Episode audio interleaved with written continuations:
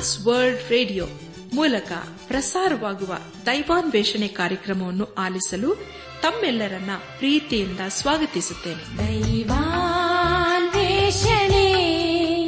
ದೈವಾನ್ವೇಷಣೆ ದೈವಾನ್ವೇಷಣೆ ದೈವಾನ್ವೇಷಣೆ. ಬನ್ನಿ ಪ್ರಿಯರೇ, ದೇವರ ವಾಕ್ಯವನ್ನು ಧ್ಯಾನ ಮಾಡುವ ಮುನ್ನ ಕರ್ತನ ಮುಂದೆ ನಮ್ಮನ್ನು ತಗ್ಗಿಸಿಕೊಂಡು, ನಮ್ಮ ಶಿರವನ್ನು ಭಾಗಿಸಿ, ನಮ್ಮ ಕಣ್ಣುಗಳನ್ನು ಮುಚ್ಚಿಕೊಂಡು ದೀನತೆಯಿಂದ ಪ್ರಾರ್ಥನೆ ಮಾಡೋಣ. ನಮ್ಮನ್ನು ಬಹಳವಾಗಿ ಪ್ರೀತಿ ಮಾಡಿ ಸಾಕಿ ಸಲಹುವ ನಮ್ಮ ರಕ್ಷಕನಲ್ಲಿ ತಂದೆಯಾದ ದೇವರೇ, ನಿನ್ನ ಪರಿಶುದ್ಧವಾದ ನಾಮವನ್ನು ಕೊಂಡಾಡಿ ಹಾಡಿ ಸ್ತುತಿಸುತ್ತೇವೆ. ಕರ್ತನೆ, ನಿನ್ನ ನಮ್ಮ ಜೀವಿತದಲ್ಲಿ ಯಾವಾಗಲೂ ನಂಬಿಗಸ್ತನು ಇರುವಾತ ದೇವರಾಗಿದ್ದುಕೊಂಡು ಅನುದಿನವೂ ನಮ್ಮನ್ನು ಪ್ರೀತಿ ಮಾಡಿ ಸಾಕಿ ಸಲಹುತ್ತಾ ಬಂದಿರುವುದಕ್ಕಾಗಿ ನಿನ್ನನ್ನು ಕೊಂಡಾಡ್ತೇವೆ. ಕರ್ತನೆ, ದೇವಾದಿ ದೇವನೇ, ಇದನ್ನು ವಿಶೇಷವಾಗಿ ಎಲ್ಲಾ ಶಿಕ್ಷಕ ಶಿಕ್ಷಕಿಯರನ್ನು ನಿನ್ನ ಕೃಪೆಯ ಹಸ್ತಕ್ಕೆ ಒಪ್ಪಿಸಿಕೊಡುತ್ತೇವೆ. ಅವರನ್ನು ಅವರು ಮಾಡುವಂತಹ ಸೇವೆಯನ್ನು ಆಶೀರ್ವದಿಸು. ಅವರು ಮಾಡುವಂತಹ ಸೇವೆಯ ಮೂಲಕ ಅನೇಕರು ನಿನ್ನ ದೈವಿಕವಾದಂತಹ ಪ್ರೀತಿಯನ್ನು ಕಂಡುಕೊಳ್ಳಲು ಕೃಪೆ ತೋರಿಸು. ಈಗ ಕರ್ತನೆ, ನಿನ್ನ ಜೀವನ ವಾಕ್ಯವನ್ನು ನಾವೆಲ್ಲರೂ ಆಲಿಸಿ ಅದಕ್ಕೆ ವಿಧೇಯರಾಗಿ ಜೀವಿಸುತ್ತಾ ನಮ್ಮ ಜೀವಿತದ ಮೂಲಕ ನಿನ್ನನ್ನು ಘನಪಡಿಸಲು ಕೃಪೆ ತೋರಿಸು. ಎಲ್ಲ ಘನ ಮಾನ ಮಹಿಮೆ ನಿನಗೆ ಮಾತ್ರ ಸಲ್ಲಿಸುತ್ತಾ ನಮ್ಮ ಪ್ರಾರ್ಥನೆ ಸ್ತೋತ್ರಗಳನ್ನು ನಮ್ಮ ಒಡೆಯನು, ನಮ್ಮ ರಕ್ಷಕನು, ಲೋಕ ವಿಮೋಚಕನೂ ಆದ ಯೇಸು ಕ್ರಿಸ್ತನ ದಿವ್ಯ ನಾಮದಲ್ಲಿ ಸಮರ್ಪಿಸಿಕೊಳ್ಳುತ್ತೇವೆ ತಂದೆಯೇ, ಆಮೇನ್.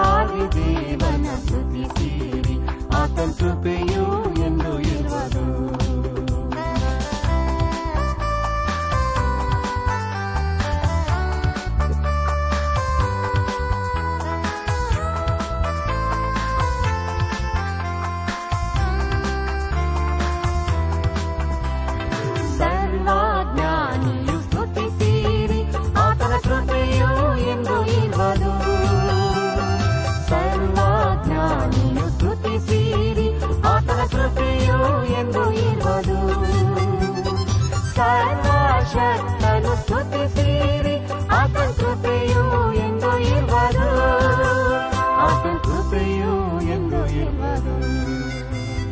ಕರ್ತನ ಸ್ತುತಿಸಿರಿ, ಆತನ ಕೃಪೆಯು ಎಂದು ಇರುವದು. ದೇವಾದಿ ದೇವನ ಸ್ತುತಿಸಿರಿ, ಆತನ ಕೃಪೆಯು ಎಂದು ಇರುವದು.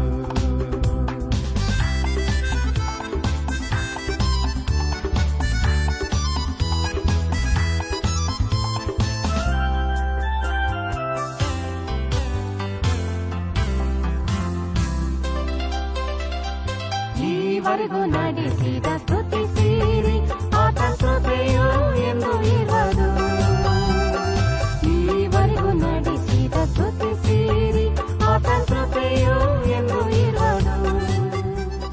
ದೇವರು ಪ್ರೀತಿಸುವ ನನ್ನಾತ್ಮಿಕ ಸಹೋದರ ಸಹೋದರಿಯರೇ, ಕಳೆದ ಕಾರ್ಯಕ್ರಮದಲ್ಲಿ ನಾವು ಎಜ್ರನ ಪುಸ್ತಕದ 4ನೇ ಅಧ್ಯಾಯವನ್ನು ಧ್ಯಾನ ಮಾಡಿಕೊಂಡು ಅದರ ಮೂಲಕ ನಮ್ಮ ನಿಜ ಜೀವಿತಕ್ಕೆ ಬೇಕಾದ ಅನೇಕ ಆತ್ಮಿಕ ಪಾಠಗಳನ್ನು ಕಲಿತುಕೊಂಡು ಅನೇಕ ರೀತಿಯಲ್ಲಿ ಆಶೀರ್ವಿಸಲ್ಪಟ್ಟಿದ್ದೇವೆ. ದೇವರಿಗೆ ಮಹಿಮೆಯುಂಟಾಗಲಿ. ಧ್ಯಾನ ಮಾಡಿದ ವಿಷಯಗಳನ್ನು ಈಗ ನೆನಪು ಮಾಡಿಕೊಂಡು ಮುಂದಿನ ಭೇದ ಭಾಗಕ್ಕೆ ಸಾಗೋಣ. ಸಮಾರ್ಯದವರು ಹಾಗೂ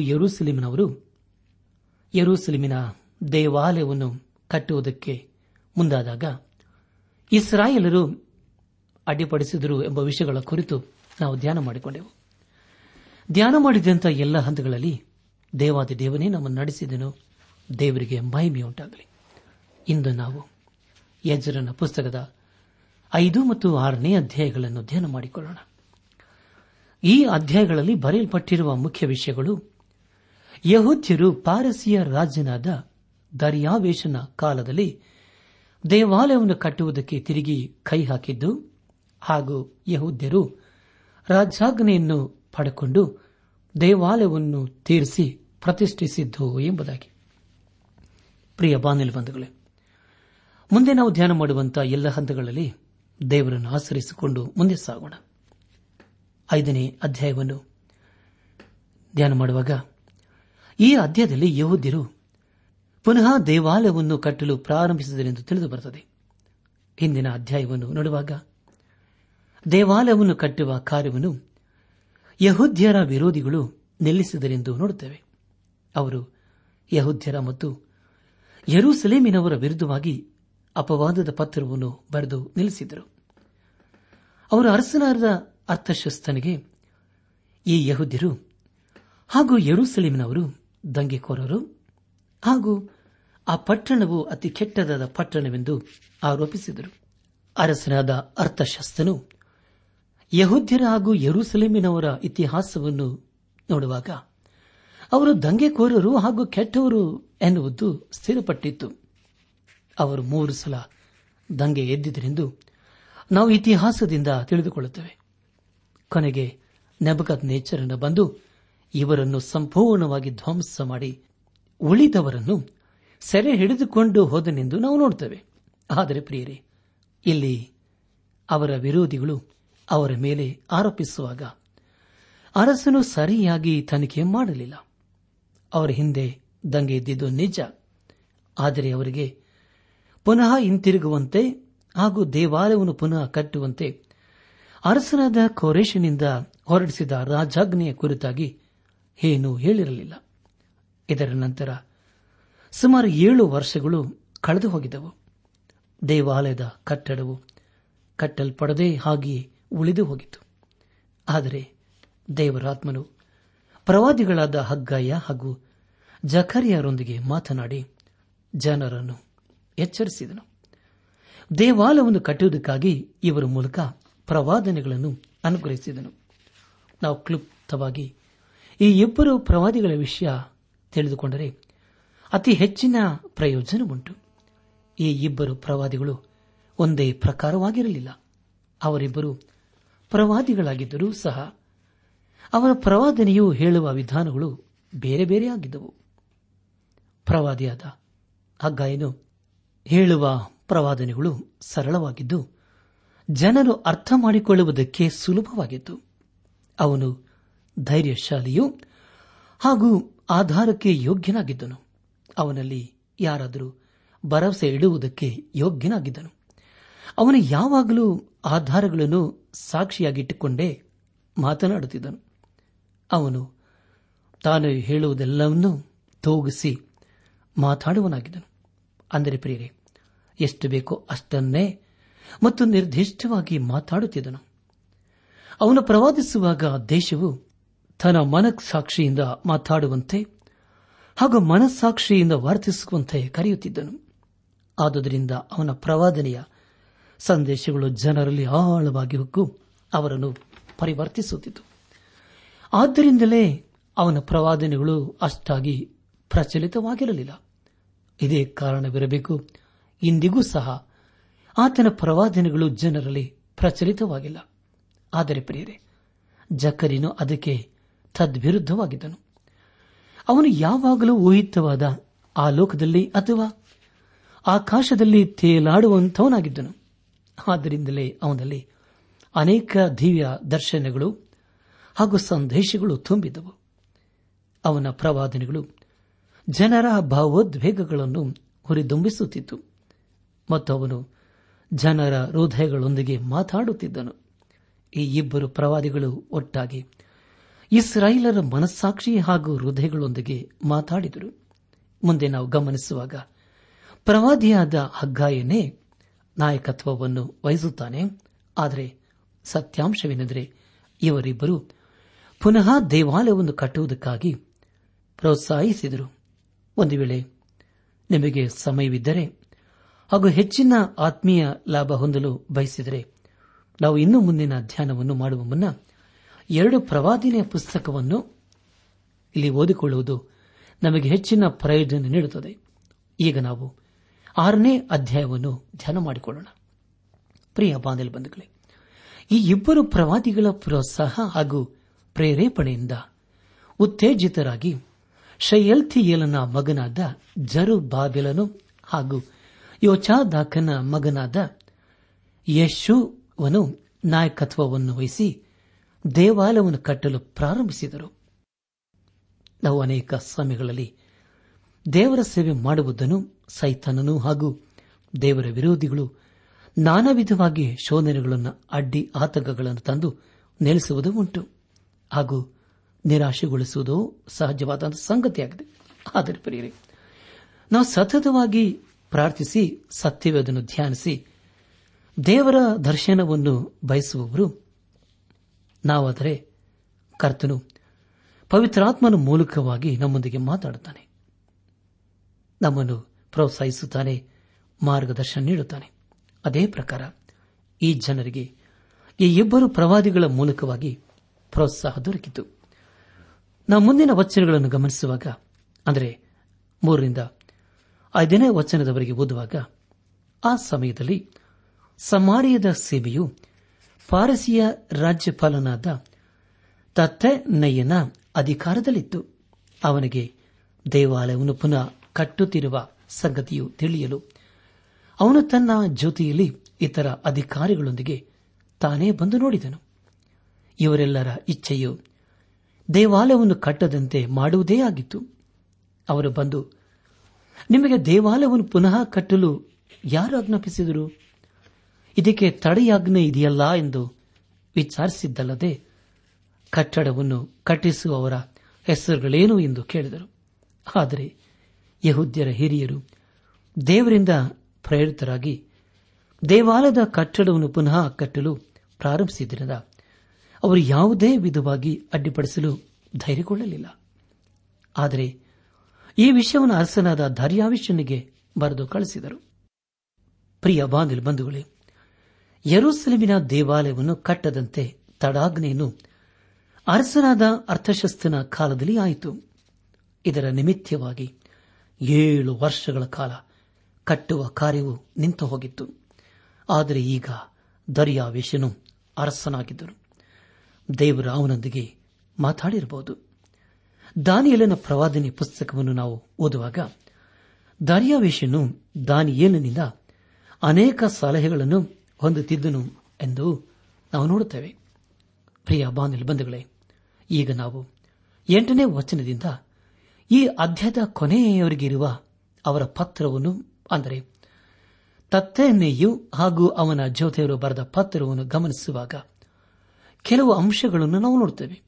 ಮೊದಲದಾಗಿ, ಅವರು ಅರಸನ ಒಪ್ಪಿಗೆಯಿಲ್ಲದೆ ಅವರು ಹೋಗಿ ದೇವಾಲಯವನ್ನು ಪುನಃ ಕಟ್ಟುವುದನ್ನು ನೋಡಿದ್ದಾರೆ ಮತ್ತು ತಾವು ಅಲ್ಲಿ ಯಹೂದ್ಯ ಹಿರಿಯರನ್ನು ವಿಚಾರಿಸಿದವೆಂದು ಹೇಳಿದ್ದಾರೆ. ಹೊರನೋಟಕ್ಕೆ ಇವರ ಈ ಪತ್ರ ಒಂದು ವಿಚಾರಣೆಗಾಗಿ ಕಾಣುತ್ತಿದ್ದರೂ ಅರಸನು ತಡೆ ಹಿಡಿಯುವುದೇ ಇವರ ಮುಖ್ಯ ಉದ್ದೇಶವಾಗಿತ್ತು. ಯಾಕೆಂದರೆ ಪ್ರಿಯರೇ, ಯಹೂದ್ಯರು ಹಾಗೂ ಯೆರೂಸಲೇಮಿನವರು ದೇವಾಲಯವನ್ನು ಕಟ್ಟುವ ಕಾರ್ಯವು ಅರಸನಾದ ಕೊರೇಷನ ರಾಜಾಜ್ಞೆಯಿಂದಲೇ ಆಗಿತ್ತೆಂದು ಹೇಳಿಕೊಳ್ಳುತ್ತಿದ್ದರು. ಆದರೆ ಅವರ ವಿರೋಧಿಗಳಿಗೆ ಈ ವಿಷಯದಲ್ಲಿ ನಂಬಿಕೆ ಇರಲಿಲ್ಲ. ಆದುದರಿಂದ ಇವರು ಈ ಪತ್ರವನ್ನು ಬರೆದರು. ಅವರಿಗೆ ಇನ್ನೊಂದು ನಂಬಿಕೆ ಇತ್ತು, ಅದೇನೆಂದರೆ ಅರಸನಾದ ಅರ್ತಷಸ್ತನು ಅದನ್ನು ಯಾವ ಕಾರಣಕ್ಕೆ ತಡೆದನು ಎನ್ನುವುದು ಅರಸನ ಗಮನಕ್ಕೆ ಬಂದು ಮತ್ತೆ ಕಟ್ಟುವ ಕಾರ್ಯವನ್ನು ನಿಲ್ಲಿಸಬಹುದೆಂದು. ಆದರೆ ಅರಸನಾದ ದಾರಿಯಾವೇಶನು ಅರಸನಾದ ಕೊರೇಷನು ಹೊರಡಿಸಿದ ರಾಜಾಜ್ಞೆಯನ್ನು ಹುಡುಕಲು ತನ್ನ ರಾಜ ಭಂಡಾರದ ಮೇಲೆ ವಿಚಾರಕರಿಗೆ ಆಜ್ಞಾಪಿಸಿದೆಂದು ನಾವು ಮುಂದಿನ ಅಧ್ಯಾಯದಲ್ಲಿ ನೋಡುತ್ತೇವೆ. ನನ್ನ ಆತ್ಮಿಕ ಸಹೋದರ ಸಹೋದರಿಯರೇ, ಈ ಅಧ್ಯಾಯವನ್ನು ನೋಡುವಾಗ ಅನೇಕ ವಿಷಯಗಳನ್ನು ನಾವು ಕಲಿತುಕೊಳ್ಳುವೆವು. ದೇವರ ಕಾರ್ಯಕ್ಕೆ ಸೈತಾನನು ತಡೆಯನ್ನು ಅತಿ ಸೂಕ್ಷ್ಮವಾಗಿ ತರುವನಾಗಿದ್ದಾನೆ. ಅನೇಕ ಸಮಯಗಳಲ್ಲಿ ಅನೇಕರು ನಮಗೆ ವೈರಿಗಳಂತೆ ಬಾಹ್ಯವಾಗಿ ಕಾಣಿಸದೇ ಇದ್ದರೂ ಆಂತರಿಕವಾಗಿ ದೇವರ ಕಾರ್ಯವನ್ನು ನಿಲ್ಲಿಸಲು ಬಯಸುವರಾಗಿದ್ದಾರೆ. ಒಂದು ವೇಳೆ ಅವರು ಒಳ್ಳೆಯದನ್ನು ಬಯಸುವರಾಗಿದ್ದರೆ ಅವರು ಅರಸನಿಗೆ ಪತ್ರ ಬರೆಯಬಾರದಿತ್ತು. ಆದರೆ ಅವರ ಉದ್ದೇಶವೇ ಅರಸನಿಗೆ ತಿಳಿಸಿ ಅವನಿಂದಲೇ ಕಟ್ಟಡ ಕಟ್ಟುವುದನ್ನು ನಿಲ್ಲಿಸುವುದಾಗಿತ್ತು. ಮತ್ತು ತನ್ನ ಹಿಂದಿನವರು ಬರೆದ ಪತ್ರವನ್ನು ಅರಸನ್ನು ನೋಡಿ ತಪ್ಪದೆ ಮುಂದುವರೆಸನೆಂದು ಅವರು ಗ್ರಹಿಸಿಕೊಂಡರು. ಪ್ರಿಯ ಬಾನಿಲ್ ಬಂಧುಗಳೇ, ಅನೇಕ ಸಮಯಗಳಲ್ಲಿ ದೇವರ ಕಾರ್ಯವನ್ನು ವಿರೋಧಿಸುವರು ಸಹ ದೇವರ ಸೇವೆಗೆ ಒಂದಲ್ಲ ಒಂದು ವಿಧವಾಗಿ ಸಹಾಯ ಮಾಡುವರಾಗಿರುತ್ತಾರೆ. ಅದೇ ರೀತಿಯಲ್ಲಿ ಇದಾಯಿತು ಎಂದು ಮುಂದಿನ ಅಧ್ಯಾಯದಲ್ಲಿ ನಾವು ನೋಡುತ್ತೇವೆ. ಪ್ರಿಯ ಬಾನಿಲ್ ಬಂಧುಗಳೇ, ಅನೇಕ ಸಮಯಗಳಲ್ಲಿ ದೇವರ ಕಾರ್ಯ ಮಾಡುವುದನ್ನು ದೇವರು ನಮ್ಮಿಂದ ಅಪೇಕ್ಷಿಸಿದರೂ ಸಮಯ ಹಾಗೂ ಪರಿಸ್ಥಿತಿಗಳು ನಮಗೆ ಅನುಕೂಲವಾಗಿರುವುದಿಲ್ಲ. ಅನೇಕರಿಂದ ಅಡೆ ತಡೆ ಬಾಧೆ, ಅನೇಕ ಸಮಯಗಳಲ್ಲಿ ಅಪಾಯ ಮತ್ತು ಆರ್ಥಿಕ ಬಿಕ್ಕಟ್ಟು ಆವರಿಸಿರುತ್ತವೆ. ಅನೇಕ ಸಮಯಗಳಲ್ಲಿ ನಮಗೆ ಅನುಮಾನ, ಅದು ಹೇಗೆ ದೇವರ ಕಾರ್ಯ ಈ ಕಠಿಣವಾದ ಪರಿಸ್ಥಿತಿಯಲ್ಲಿ ಹೇಗೆ ಮಾಡುವುದು ಎನ್ನುವ ಪ್ರಶ್ನೆ ಬರುತ್ತದೆ. ಆದರೂ ಪ್ರಿಯರೇ, ದೇವರು ನಮ್ಮೊಂದಿಗಿರುವುದರಿಂದ ದೇವರು ನಮ್ಮನ್ನು ನಡೆಸಿ ತನ್ನನ್ನು ತಾನು ಮಹಿಮೆಪಡಿಸಿಕೊಳ್ಳುತ್ತಾರೆ ಮತ್ತು ಆತನ ನಡೆಸುವಿಕೆಯನ್ನು ಕಂಡು ನಾವು ಸ್ತೋತ್ರವನ್ನು ಹೇಳುವಂತೆ ಮಾಡುವನು. ನಮ್ಮ ಪ್ರಭುವಾದ ಯೇಸು ಕ್ರಿಸ್ತನು ಹೇಳಿದ ಮಾತು, ಈಗ ನಾನು ಯುಗದ ಸಮಾಪ್ತಿಯವರೆಗೆ ಎಲ್ಲಾ ಸಮಯ ನಾನು ನಿಮ್ಮೊಂದಿಗೆ ಇರುತ್ತೇನೆ ಎಂಬುದಾಗಿ. ಅಂತ ಯೇಸು ಕ್ರಿಸ್ತನು ನಮ್ಮೊಡನೆ ಇದ್ದಾನೆಂದು ನಾವು ಕಂಡುಕೊಂಡಿರುವೆವಾ? ಆತನನ್ನು ನಮ್ಮ ಸ್ವಂತ ರಕ್ಷಕನು ಎಂಬುದಾಗಿ ನಮ್ಮ ಹೃದಯದಲ್ಲಿ ಅಂಗೀಕರಿಸಿಕೊಂಡಿದ್ದೇವಾ? ಆತನನ್ನು ರಕ್ಷಕನೆಂದು ಹೇಳುವುದಾದರೆ ಮೊದಲು ನಮ್ಮ ಪಾಪಗಳನ್ನು ಒಪ್ಪಿಕೊಳ್ಳುವುದು, ನಾನು ಪಾಪಿ ಎಂದು ಆತನ ಬೆಳಗ್ಗೆ ಬರುವುದೇ ಆಗಿದೆ. ಆತನು ನಮ್ಮನ್ನು ಸಕಲ ಪಾಪಗಳಿಂದ ಬಿಡಿಸಿ ಶುದ್ಧಿ ಮಾಡುವನೆಂಬುದಾಗಿ ದೇವರ ವಾಕ್ಯವು ತಿಳಿಸಿಕೊಡುತ್ತದೆ. ಈಗ ನಾವು 6ನೇ ಅಧ್ಯಾಯವನ್ನು ನೋಡಿಕೊಳ್ಳೋಣ. ಅರಸನಾದ ದಾರ್ಯಾವೇಶನ ಆಜ್ಞೆ ಪ್ರಕಾರ ಗ್ರಂಥ ಸಂಗ್ರಹದಲ್ಲಿ ಕೊರೇಷನ ಕಾಲದಲ್ಲಿ ಹೊರಡಿಸಲಾದ ರಾಜಾಜ್ಞೆಯನ್ನು ಹುಡುಕಿದರು. ಮೇದ್ಯ ಸಂಸ್ಥಾನದಲ್ಲಿಯ ಅಹಮೆತ ರಾಜಧಾನಿಯಲ್ಲಿ ಹುಡುಕಲಾಗಿ ಕೊರೇಷನ ಕಾಲದಲ್ಲಿ ಹೊರಡಿಸಲಾದ ರಾಜಾಜ್ಞೆಯು ಸಿಕ್ಕಿತು. ಸಮಾರ್ಯದ ರಾಜ್ಯಪಾಲನಾದ ತತ್ತನೆಯು ಯಹೂದ್ಯರು ತಿರುಗಿ ಕಟ್ಟುತ್ತಿರುವ ದೇವಾಲಯಕ್ಕೆ ಯಾವ ಆಧಾರವಿಲ್ಲವೆಂದು ಭಾವಿಸಿದರು. ಆದರೆ ಈ ರಾಜಾಜ್ಞೆಯನ್ನು ದಾರ್ಯಾವೇಶನು ನೋಡುವಾಗ ಅದರಲ್ಲಿ ಅನೇಕ ವಿಷಯಗಳನ್ನು ಅವನು ಕಂಡುಕೊಂಡನು. ಮೊದಲದಾಗಿ, ಕೊರೇಷನು ದೇವರಿಂದ ಪ್ರೇರಿತನಾಗಿದ್ದನು. ಅವನು ಯಹೂದ್ಯರ ದೇವರನ್ನು ಭೂಪರ ಲೋಕಗಳ ದೇವರೆಂದು ಮಾನ್ಯ ಮಾಡಿರುವುದನ್ನು ಇಲ್ಲಿ ನಾವು ಕಾಣುವೆವು. ಎರಡನೇದಾಗಿ ಆ ಆಲಯವನ್ನು ಯಾವ ವಿಧವಾಗಿ ಕಟ್ಟಬೇಕೆನ್ನುವುದನ್ನು ಸಹ ಅರಸನಾದ ಕೋರೆಷನು ಒಪ್ಪಿಕೊಂಡಿದ್ದನು. ಆ ರಾಜಾಜ್ಞೆಯಲ್ಲಿ ಬರೆಯಲಾಗಿತ್ತು. ಮತ್ತು ಮೂರನೇದಾಗಿ ದೇವಾಲಯದ ವೆಚ್ಚವನ್ನೆಲ್ಲ ರಾಜಭಂಡಾರದಿಂದ ವಹಿಸಬೇಕಾಗಿದೆ ಎನ್ನುವುದನ್ನು ನೋಡುತ್ತೇವೆ. ಮತ್ತು ಕೊನೆಯದಾಗಿ ನೆಬೂಕದ್ನೆಚ್ಚರನು ಯೆರೂಸಲೇಮಿನ ದೇವಾಲಯದಿಂದ ದೋಚಿಕೊಂಡು ತಂದಿದ್ದ ಎಲ್ಲ ಬೆಳ್ಳಿ ಬಂಗಾರದ ಪಾತ್ರೆಗಳನ್ನು ಮೊದಲಿದ್ದ ಸ್ಥಳಕ್ಕೆ ತೆಗೆದುಕೊಂಡು ಹೋಗಿ ಇಡಬೇಕೆಂದು ದಾರ್ಯಾವೆಷನು ತನ್ನ ಹಿಂದಿನ ಅರಸನು ಹೊರಡಿಸಿದ್ದ ರಾಜಾಜ್ಞೆಯನ್ನು ಗೌರವಿಸಿದನು. ಅವನು ಯಾವ ಕಾರಣಗಳಿಂದ ಜನರು ದೇವಾಲಯದ ಕಾರ್ಯವನ್ನು ನಿಲ್ಲಿಸಿದರು ಮತ್ತು ಯಾಕೆ ಹೀಗಾಯಿತೆಂದು ಏನನ್ನು ಯೋಚಿಸದೆ ಒಬ್ಬ ಅರಸನು ದೇವರ ಆಲಯವನ್ನು ಎಷ್ಟೋ ಗೌರವದಿಂದ ತಿರುಗಿ ಕಟ್ಟಲು ಹೊರಡಿಸಿದ ರಾಜಾಜ್ಞೆಯನ್ನು ಮಾನ್ಯ ಮಾಡಿ ಅವನು ಒಂದು ಪತ್ರವನ್ನು ತತ್ತೈನೆಗೆ ಬರೆದು ಕಳಿಸಿದನೆಂದು ಈ ಅಧ್ಯಾಯದ 6ನೇ ವಚನದಿಂದ 12ನೇ ವಚನದವರೆಗೆ ಬರೆಯಲಾಗಿದೆ. ಪ್ರಿಯರೇ, ದಾರ್ಯಾವೆಷನು ಈ ಪತ್ರದ ಮೂಲಕವಾಗಿ ಈ ರೀತಿಯಾಗಿ ಆಜ್ಞಾಪಿಸಿದನು. ಮೊದಲದಾಗಿ ದೇವಾಲಯವನ್ನು ಕಟ್ಟುವ ಕೆಲಸವನ್ನು ನೀವು ಯಾರೂ ಅಡ್ಡಿ ಮಾಡಬಾರದೆಂದು ಆ ಪ್ರದೇಶದ ಅಧಿಪತಿಯಾದ ತತ್ತೈನೆಗೂ ಶತಬೋರ್ಜನೈಗೂ ಹಾಗೂ ಅಪರ್ಸನಥ್ಯಾನೆಗೂ ಆಜ್ಞಾಪಿಸಿದನು. ಇವರೇ ಆ ದೇವಾಲಯದ ಕಾರ್ಯವನ್ನು ಅಡ್ಡಿಪಡಿಸಿದರೆಂದು ಅರಸನು ಮನಗಂಡಿರಬೇಕು. ಅರಸನು ಹೇಳಿದ ಎರಡನೇ ಮಾತೇನೆಂದರೆ, ಆ ದೇವಾಲಯವನ್ನು ಯೆಹೂದ್ಯರ ಹಿರಿಯರು ಹಾಗೂ ಯೆಹೂದ್ಯರ ದೇಶಾಧಿಪತಿಗಳು ಕಟ್ಟಬೇಕು. ಇದರಲ್ಲಿ ಬೇರ್ಯಾರೂ ಕೈ ಹಾಕಬಾರದು. ಅನೇಕ ಸಮಯಗಳಲ್ಲಿ ದೇವಾಲಯದ ಕಟ್ಟುವಿಕೆಯಲ್ಲಿ ಆಸಕ್ತಿ ಇಲ್ಲದವರಿಗೆ ಅದನ್ನು ಕಟ್ಟುವುದಕ್ಕೆ ಕೊಟ್ಟರೆ ಅವರು ಅದರ ಉದ್ದೇಶವನ್ನು ನೋಡುವುದಿಲ್ಲ. ಆದ್ದರಿಂದ ಅರಸನು ಬೇರೆ ಯಾರೂ ಸ್ವಾರ್ಥಕ್ಕಾಗಿ ಈ ಅವಕಾಶವನ್ನು ಉಪಯೋಗಿಸದಂತೆ ದೇವಾಲಯವನ್ನು ಪುನಃ ಕಟ್ಟಬೇಕೆಂಬುವ ಜನರೇ ಅದನ್ನು ಕಟ್ಟಲಿ ಎಂದು ಆಜ್ಞಾಪಿಸಿದನು. ಮೂರನೇದಾಗಿ ಅರಸನು ದೇವಾಲಯವನ್ನು ಪುನಃ ಕಟ್ಟುವುದಕ್ಕೆ ಆರ್ಥಿಕ ನೆರವು ನೀಡಲು ತನ್ನ ರಾಜಾಜ್ಞೆಯನ್ನು ಈ ರೀತಿಯಾಗಿ ಸ್ಪಷ್ಟಪಡಿಸಿದನು. ಅದನೆಂದರೆ ಹೊಳೆಯಾಚೆ ಇರುವ ಜನರು ಕೊಡುವ ಕಪ್ಪ ಕಾಣಿಕೆಯಿಂದ, ಅಂದರೆ ರಾಜ್ಯರ ಸೊತ್ತಿನಿಂದ ಅದರ ವೆಚ್ಚವನ್ನು ನಿರ್ವಹಿಸಬೇಕು. ಪ್ರಿಯ ಬಾಂಧವರೇ, ನಾವು ಹಿಂದಿನ ಅಧ್ಯಾಯವನ್ನು ನೋಡುವಾಗ ದೇವಾಲಯವನ್ನು ತಿರುಗಿ ಕಟ್ಟುವ ಆಶೆಯನ್ನು ಹೊಂದಿ ಹೊರ ದೇಶಗಳಿಂದ ಸ್ವದೇಶಕ್ಕೆ ಹಿಂದಿರುಗಿದವರು ಅತಿ ಬಡವರಾಗಿದ್ದರು ಎಂದು ನಾವು ತಿಳಿದುಕೊಂಡಿದ್ದೇವೆ. ಹೊರ ದೇಶಗಳಲ್ಲಿ ಸೇರಾಗಿ ಹೋದರೂ ಅಲ್ಲಿ ಕಷ್ಟಪಟ್ಟು ಶ್ರೀಮಂತರಾಗಿದ್ದರು. ಹಿಂದಿರುಗಿ ಸ್ವದೇಶಕ್ಕೆ ಬಾರದೆ ದೇವಾಲಯವನ್ನು ಕಟ್ಟಲು ತಮ್ಮ ಕೈಲಾದ ಸಹಾಯವನ್ನು ಮಾಡಿದರು. ಆದರೆ ಪ್ರಿಯರೇ, ಆ ಹಣದಿಂದ ದೇವಾಲಯಕ್ಕೆ ಬೇಕಾಗುವ ದೇವದಾರು ವೃಕ್ಷದ ಮರಗಳನ್ನು ಹೊರ ದೇಶದಿಂದ ಕೊಂಡು ತರುವುದಕ್ಕಾಗಿಯೇ ಉಪಯೋಗಿಸುವುದರೆಂದು ನಾವು ನೋಡುತ್ತೇವೆ. ಆದರೆ ಈಗ ದಾರ್ಯಾವೆಷನು ಆ ದೇವಾಲಯದ ಕಟ್ಟುವಿಕೆ ನಿಲ್ಲದಂತೆ ಹಾಗೂ ಶೀಘ್ರವಾಗಿ ಮುಗಿಸುವಂತೆ ಅನುಕೂಲತೆಯನ್ನು ಈ ರಾಜಾಜ್ಞೆ ಮೂಲಕವಾಗಿ ಮಾಡಿಕೊಟ್ಟನು. ಮತ್ತು ಸರ್ವಾಂಗ ಹೋಮಗಳಿಗೋಸ್ಕರ ಬೇಕಾದ ಹೋರಿ, ಟಗರು, ಕುರಿಮರಿಗಳನ್ನು ಯೆರೂಸಲೇಮಿನ ಯಾಜಕರು ಹೇಳುವ ಪ್ರಕಾರ ಪ್ರತಿದಿನವೂ ಬೇಕಾದ ಇತರ ಯಜ್ಞ ನೈವೇದ್ಯದ ವಸ್ತುಗಳನ್ನು ಪೂರೈಸುವಂತೆ ಆಜ್ಞಾಪಿಸಿದನು. ಪ್ರಿಯರೇ, ನಾವು ಇಲ್ಲಿ ನೋಡುವಂಥದ್ದು ದೇವರು ಅದು ಹೇಗೆ ಅದ್ಭುತವಾಗಿ ಆ ಅರಸನೊಂದಿಗೆ ಮಾತಾಡಿದನೆಂದು ಹಾಗೂ ಆ ಅರಸನ ಮನಸ್ಸು ದೇವರಿಗೋಸ್ಕರ ತನ್ನ ಪದವಿಯನ್ನು ಉಪಯೋಗಿಸಿಕೊಂಡು ಸೇವೆ ಮಾಡುವುದಕ್ಕೆ ಅನುಕೂಲ ಮಾಡಿಕೊಟ್ಟನು. ಪ್ರಿಯ ಬಾಂಧವರೇ, ನಾವುಗಳು ಯಾವುದೇ ಸ್ಥಾನದಲ್ಲಿ ಇದ್ದರೂ ಸಹ ದೇವರ ಕಾರ್ಯವನ್ನು ಮಾಡುವುದಕ್ಕೆ ಮುಂದಾಗಬೇಕು. ಕೊನೆಯದಾಗಿ ಅರಸನ ರಾಜಾಜ್ಞೆಯಲ್ಲಿ ಇನ್ನೊಂದು ವಿಷಯವಿತ್ತು. ಅದನೆಂದರೆ, ಈ ನನ್ನ ಆಜ್ಞೆಯನ್ನು ಯಾರು ಪಾಲಿಸುವುದಿಲ್ಲವೋ, ಯಾರಾದರೂ ಆ ದೇವಾಲಯದ ಕೆಲಸವನ್ನು ಅಡ್ಡಿಪಡಿಸಿದರೆ ಅವರ ಮನೆಯನ್ನು ಸಂಪೂರ್ಣವಾಗಿ ನಾಶಪಡಿಸಿ ತಿಪ್ಪಿಯಂತೆ ಮಾಡುವನೆಂದು ಹೇಳಿದ್ದಾನೆ.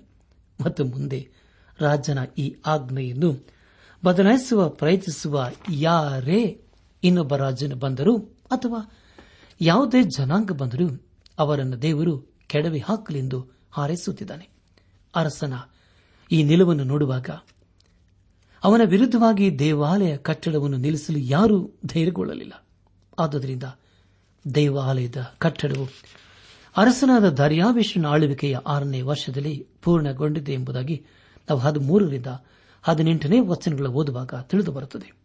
ಅರಸನಾದ ಕೋರೆಷನ ರಾಜಾಜ್ಞೆಯ ಮೂಲಕವಾಗಿ ಪ್ರಾರಂಭಿಸಿದ ಈ ಕಾರ್ಯವು ಪಾರಸಿಯದ ಅರಸನಾದ ದಾರ್ಯಾವೆಷನ ಕಾಲದಲ್ಲಿ ಮುಕ್ತಾಯವಾಯಿತು. ಕೊನೆಯದಾಗಿ ಎಜ್ರನ ಪುಸ್ತಕ 6ನೇ ಅಧ್ಯಾಯ 19ರಿಂದ 22ನೇ ವಚನದವರೆಗೆ ಓದುವಾಗ, ಪ್ರಿಯರೇ, ಅವರು ಪಸ್ಕ ಹಬ್ಬವನ್ನು ಆಚರಿಸಿದರು. ಪಸ್ಕ ಹಬ್ಬವು ಇಸ್ರಾಯೇಲರಿಗೆ ಐಗುಪ್ತ ದೇಶದಿಂದ ಬಿಡುಗಡೆ ಹೊಂದಿದ ಹಬ್ಬದ ಗುರುತಾಗಿದೆ. ಅದೇ ಪ್ರಕಾರ ಆ ಬಿಡುಗಡೆಯನ್ನು ಇಲ್ಲಿ ಮತ್ತೊಮ್ಮೆ ಆಚರಿಸಿದರು. ಪ್ರಿಯ ಬಾಂಧವರೇ, ಈ ಆಚರಣೆಯು ಇದು ಯೇಸು ಕ್ರಿಸ್ತನು ಮಾಡಿದಂಥ ಯಜ್ಞಕ್ಕೆ ಹೋಲಿಕೆಯಾಗಿದೆ. ಆ ಬಿಡುಗಡೆಯ ಅನುಭವ ಇಂದು ನಮ್ಮ ಸ್ವಂತ ಜೀವಿತದಲ್ಲಿ ಅನುಭವವಾಗಿರಬೇಕು. ದೇವರ ಆಲಯವನ್ನು ಕಟ್ಟುವುದಕ್ಕೆ ಅಡ್ಡಿಯುಂಟಾದರೂ ದೇವರು ತಾನು ಆದುಕೊಂಡವರ ಮೂಲಕವಾಗಿ ಮಹಿಮೆ ಹೊಂದಿದನು. ಆತನ ಮಹಿಮೆಯಲ್ಲಿ ಎಲ್ಲರೂ ಪಾಲುಗಾರರಾಗುವರು. ಈ ಸಂದೇಶವನ್ನು ಆಲಿಸುತ್ತಿರುವ ನನ್ನ ಆತ್ಮೀಕ ಸಹೋದರ ಸಹೋದರಿ, ಆಲಿಸಿದ ವಾಕ್ಯದ ಬೆಳಕಿನಲ್ಲಿ ನಮ್ಮ ಜೀವಿತವನ್ನು ಪರೀಕ್ಷಿಸಿಕೊಂಡು ದೇವರ ವಾಕ್ಯಕ್ಕೆ ವಿಧೇಯರಾಗಿ ಜೀವಿಸುತ್ತಾ, ಬದ್ಧರಾಗಿ ಜೀವಿಸುತ್ತಾ ಆತನ ಆಶೀರ್ವಾದಕ್ಕೆ ಪಾತ್ರರಾಗೋಣ. ಆಗಾಗುತ್ತೆ ತಂದೆಯಾದ ದೇವರು ಯೇಸು ಕ್ರಿಸ್ತನ ಮೂಲಕ ನಮ್ಮೆಲ್ಲರನ್ನು ಆಶೀರ್ವದಿಸಿ ನಡೆಸಲಿ. ನನ್ನ ಆತ್ಮೀಕ ಸಹೋದರ ಸಹೋದರಿಯರೇ, ಇಂದು ದೇವರು ನಮಗೆ ಕೊಡುವ ವಾಗ್ದಾನ, ಯಾವನು ದೇವರ ಮಗನನ್ನು ಅಂಗೀಕರಿಸಿದ್ದಾನೋ ಅವನಿಗೆ ಆ ಜೀವವುಂಟು, ಯಾವನು ದೇವರ ಮಗನನ್ನು ಅಂಗೀಕರಿಸಲಿಲ್ಲವೋ ಅವನಿಗೆ ಆ ಜೀವವಿಲ್ಲ. ಯೋಹಾನನು ಬರೆದ ಮೊದಲನೇ ಪತ್ರಿಕೆ 5ನೇ ಅಧ್ಯಾಯ 12ನೇ ವಚನ.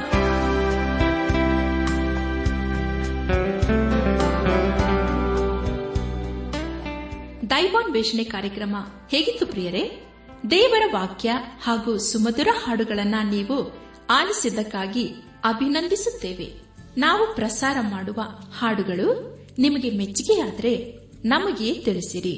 ನಮ್ಮ ಹಾಡಿನ ಪುಸ್ತಕ ಬೇಕಾದಲ್ಲಿ ಈ ದಿನವೇ ಪತ್ರ ಬರೆಯಿರಿ ಅಥವಾ ದೂರವಾಣಿ ಸಂಖ್ಯೆಗೆ ಕರೆ ಮಾಡಿ.